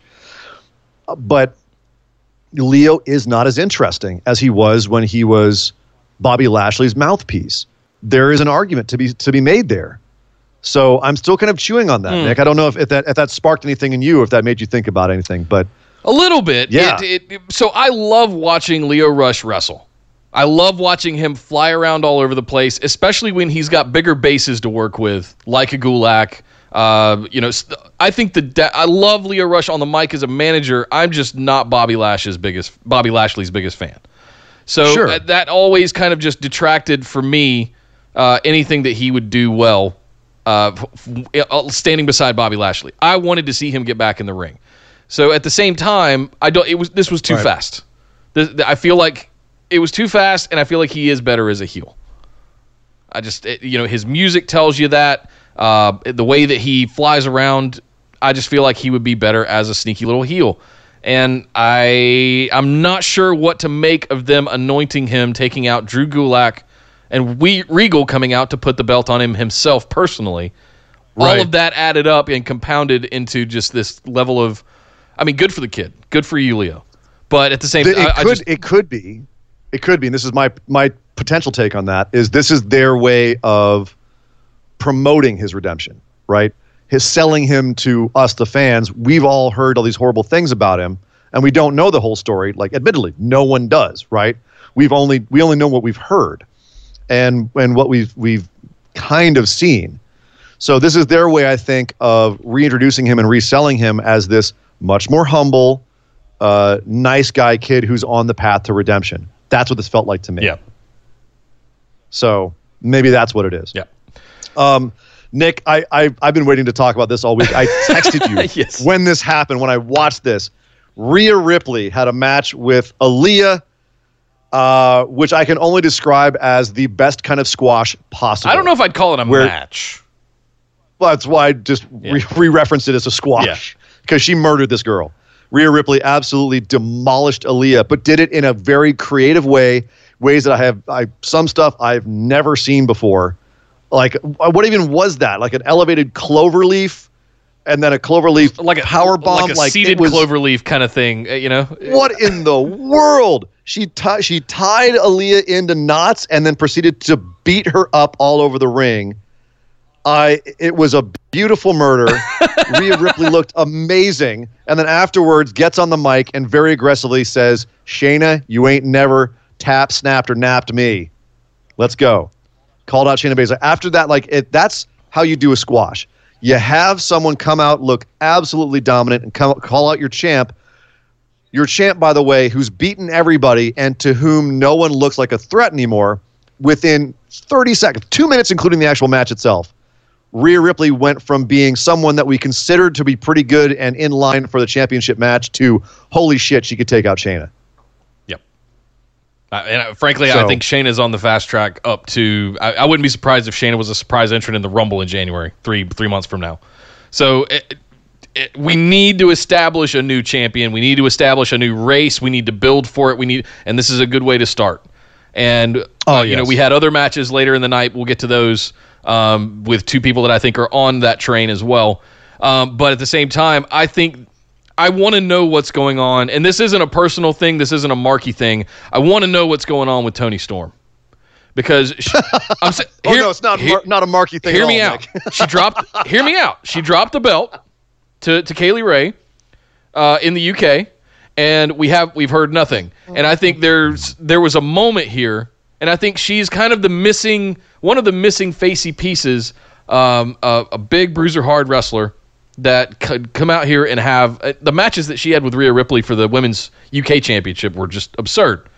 So I want to see. I want to. I'd love to see, or at least find out what's going on with Toni Storm because I think she would be a wonderful piece in this puzzle if she is coming to NXT, and if she's not, I just want to know that so that I can, you know, book in my. You want to know where your girl went. I want to know where she went because she's one of the greater female talents uh, in the world, in my opinion. Uh, and look at these; these women are 22, 23 years old. Rhea Ripley, they said on commentary, is uh, turning 23. We talk about Velveteen Dream and Patrick being 23 years old. The, this next generation of superstars are coming up, and I am over the moon excited about it. And I just want to make sure that Toni Storm doesn't get lost in the shuffle uh, of all of this that's going on. Had Toni Storm come out when Rhea Ripley called out Shayna and said, "Not till you go through me, bitch," I, I- just we would have lost our minds, right? Just you would have. oh come on, everybody would have lost their minds. Th- th- and trust me, then this has nothing to do with a personal uh, thing for Toni Storm, and it's it's completely professional. It has nothing to do with you having a markery for Toni No. Storm. This is just no, no, no. You're completely objectively. Where's Toni Yeah, Storm? where's Toni Storm? completely objectively. Why why can't I be objective about that? Tell me, chat. For those of you watching You've us live, are, objective are, about Toni are Storm. In any of you curious? You've been doing this show since the first time you laid eyes on her. You've been like, that girl's the best thing since sliced bread. And then by that I mean I'd like to put some butter on her. her okay, the okay, okay, okay, okay. We are we are we are an explicit show, but We're not going Oh there. Oh my goodness! Don't- how dare right, you so objectify I- I- and sexualize Rhea, a Rhea professional Ripley wrestler. is the future. Toni Storm will show up when she shows up. Calm down, Mister You calm down, sir. Uh, I'm trying to calm down, but I can't because Breezango has a new entrance where they come out looking like construction workers. I had no idea what was gyrate all over the happening here, by the way. like I, I, Yeah, we I was some, like, "Cool, is this a new work. team that's been in developmental for a year? Uh, let's let's see what's oh cool, new tag team. Let's see what's going on. Oh God, it's Breezango. people were crapping on this entrance, and all I had to say is, if their new gimmick is that every time they come out with a new goofy entrance, I'm all in on Yes. that. That sounds great. That's that's that is their gimmick is to be fun and goofy and act like male strippers. what what is confusing about this? What what is hard to swallow about this? Don't wait. Let me rewind that. Uh, what I no. In all seriousness, I I loved this. I, I if this is what they're doing from now on, fine. Breezango is still all good with me. But they were supposed to have a match. Uh, uh, they didn't have that match because their opponents were dragged out on the shoulders of Jaxson Ryker, who walked out looking like he'd just been in a war, with the bodies one body over his shoulder, dragging the other guy behind him. And this turned into a match against the Forgotten Sons. Uh, I have to say, Nick, I, I admitted this to you in text. That was my favorite Jaxson Ryker moment ever. Yes. It was it was I mine. it. It, was I mine. to It was mine that. too, honestly. Just dragging to say it. just a giant monster dragging corpses out to the top of the ramp. Just oh awesome. my god. And it's Halloween and it's uh, it's it's October, all kinds of it's just whatever you wanted. They he literally just beat up two guys. This is their muscle. This is their guy. All of that stuff. And yeah, of course, I marked the hell out for this when it happened. Uh, I don't even know who that tag team was that he beat up. Like who was scheduled to have Ever, ever, it was Ever Rise. who? Uh, exa- exactly. They've they've been around. Uh, they were they were used to be a Canadian tag team champs, I believe. We saw them a week or two ago. Um, but uh, yeah, I I guess they're there just to be enhancement or jobbers, which is bizarre. Um, but yeah, they they they were just bodies this week. Yeah, corpses. I love it. Corpses. Um, so Poor so guys. Forgotten Sons get to come in and have So Matt, Matt Matt Martel and Chase Parker, I think their names Okay. are. I I I'm sorry.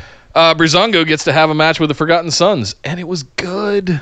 It was really good. It was pretty good. I was pretty good. I was pleasantly surprised by how good this match was. Beginning of a good mid card feud. Yeah. I, I mean, they've been doing they've been circling each other for a while, but that let it continue. I like the fact that Breezango lost here, gives them something to work with, and hopefully this is a longer program. I think it would be good for the Forgotten Sons, who unfortunately are still kind of forgettable. I hate you know they need they need this. They need they need a definitive feud. These guys, otherwise it's it's going to be um, uh, you know just another forget forgettable NXT tag team that fades in the background Mm. again, like Moss and Sabbatelli. TM61. So on TM61, yeah, Yep. or or Buddy Murphy and uh, Buddy Murphy's first team with that other guy who's now in the Forgotten Sons, uh, Wah, wah. uh, Cutler. Cutler. Was it Cutler Yeah, or Blake? I, I don't remember Blake- which one. They uh, It was Bl- Wesley Blake. It was Wesley Okay. Blake. Wesley Blake. Yeah, Cutler came out of nowhere. Uh, all right. So next we had Boa come out to have a match against Cameron Grimes. Cameron Grimes is becoming a, a one-shot killer. Double stomps Boa immediately and wins the match. Uh, and then he and his hat get chased out of the ring by Killian Dain, who says, who runs over the the commentating commentary table. That's Sasha Banks, and says he's not done destroying stuff. So Killian Dain apparently still going to be on a rampage. yep. Um, and then uh, so Cameron Grimes is on a winning streak. Killian Dain's going to wreck stuff. Cool, all good stuff. We then had uh, Roderick Strong versus Swerve Scott uh, for the North American Championship. Was it a North American Championship match? No, it was just a match. The the belt wasn't on the No, line. it was not. Um, but I, I think what happened afterwards, um, you know, Well, I want to talk about the match real Yeah. quick because it was a great. Match. It match. was. and this was this was uh, Scott had a ma- has had a couple of matches in Evolve, a bunch of matches in Evolve, a couple of matches on 205 Live, and then the one in the Breakout Talent tournament. This was by far his best one in WWE that I've seen, and it's probably because he's working with Roddy, who is just a monster. he looked like Um, he was running circles and wrestling circles around Roderick Strong. Roderick would catch him every That's now and then, Rod- But I mean, just good lord, he looked really good, and and and kudos to Strong as well. Um, yes, undisputed. The rest of undisputed Kara came outside to the to the ringside in the middle of this match. Uh, it could have been a distraction. Whatever, Uh, you know, I I absolutely love. This is one of my favorite matches of the week. I think this was the first time that the non Lucha Underground viewing audience got to see Kill Shot. And we even got a reference from Mauro saying that he, Mauro he gave said, him "Look at- a kill shot. He's looking for the kill shot. Yes. Oh, I loved it. I was like, oh, uh, well, well played, Yes. Mauro Ranallo. Well played. Absolutely. So, yeah, good look for him. Even though he did end up losing the match, uh, it was a good look for him to get some exposure and look and show people what he can do. Show people like a, a, an introduction to what he can do because he is he is very skilled. He did look a lot more green than strong here, I thought, but I, all the potential in the world for this Yep. kid. Um, but afterwards, Velveteen Dream and Roderick Strong got into it again. Roderick Strong was celebrating in the ring, and Velveteen Dream came out and showed that picture that we posted in our Busted Wide Open discussion group once upon a time of Roderick Strong posing with his new North American Championship casually draped, very in a very specific manner over his groinal region. Uh, Dream said, "That's going to go from this to this," and he snaps his fingers. The belt disappears, and instead we have a little tiny, little tiny censored thing over Little, little Roderick's no symbol, little cross out symbol. very yeah very very tiny rod area um which and of course all the undisputed era oh how dare you oh you savage you bastard um and then as they're about to leave who should come out but Tommaso Oh, Ciampa dragging his camo scared- crutch again, like he did a year ago. Oh, scares them all out of the ring grabs a chair sits down in the ring and as they as the undisputed era scampers up the ramp grabs the mic and says hey Goldie daddy's home oh. And then immediately afterwards, he goes backstage, and you, you see Queen Kathy looking for uh, an interview with him.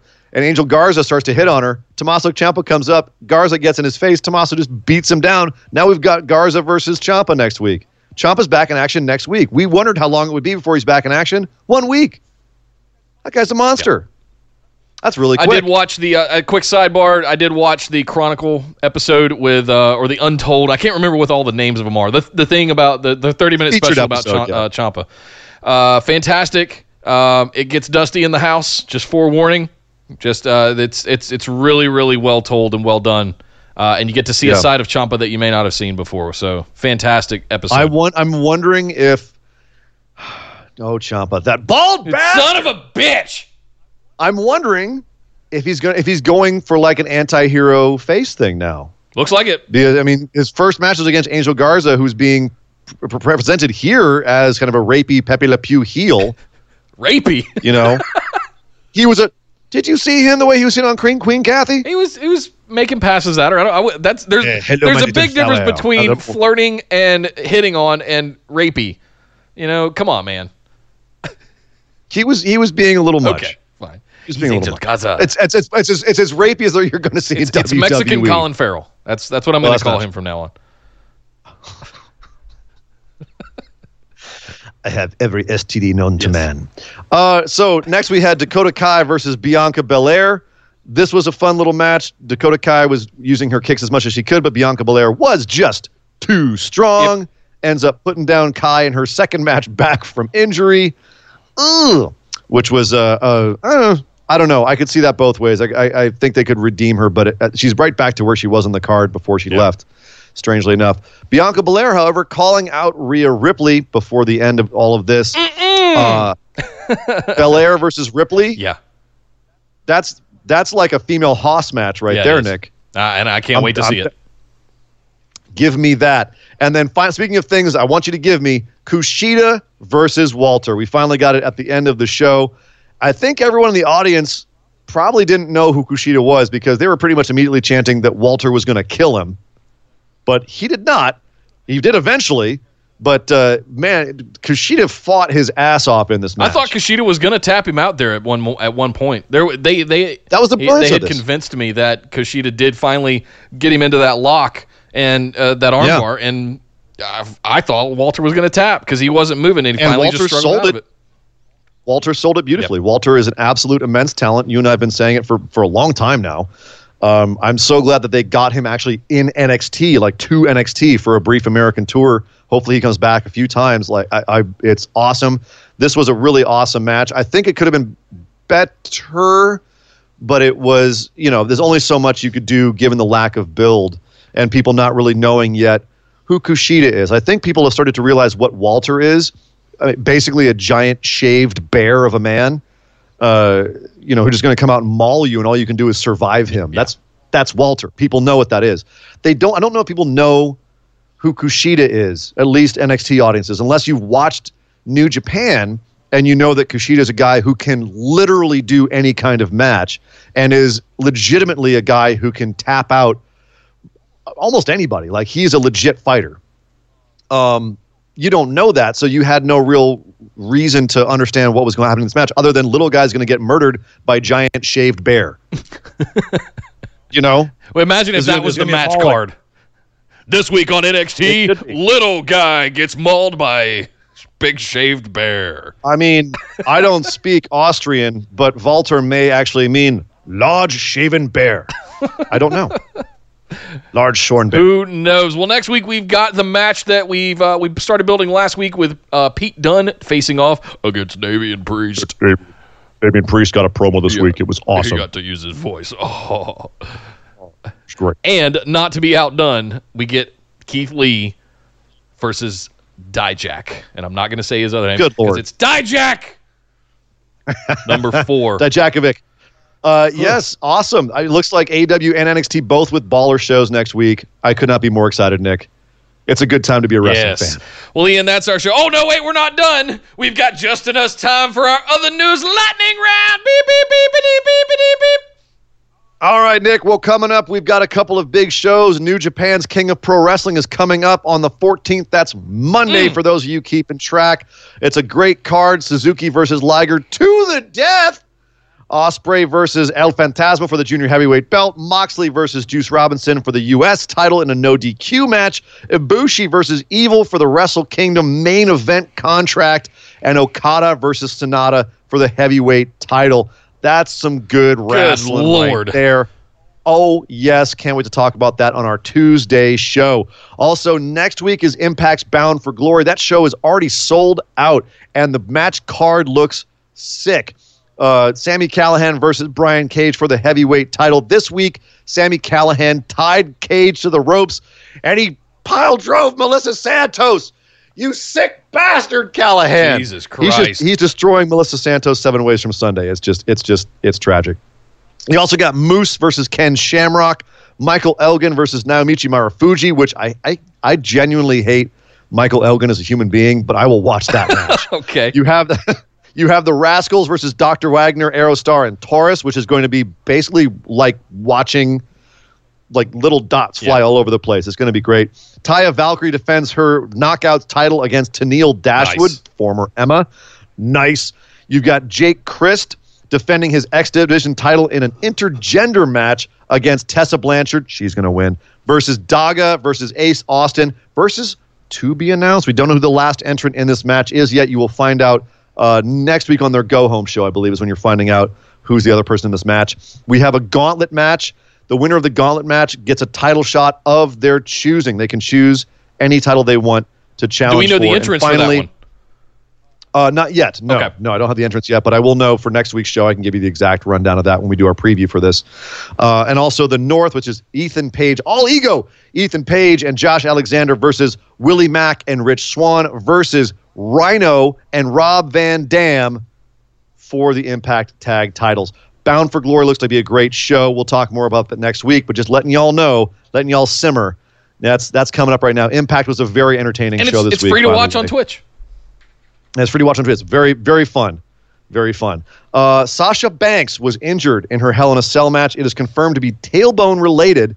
She's out for at least a month or so. We don't know the exact severity of it, uh, but she should be back in time for Survivor Series and probably will be on TV before that, especially because she was drafted really early this week and they don't draft injured people. So she's probably going to be okay.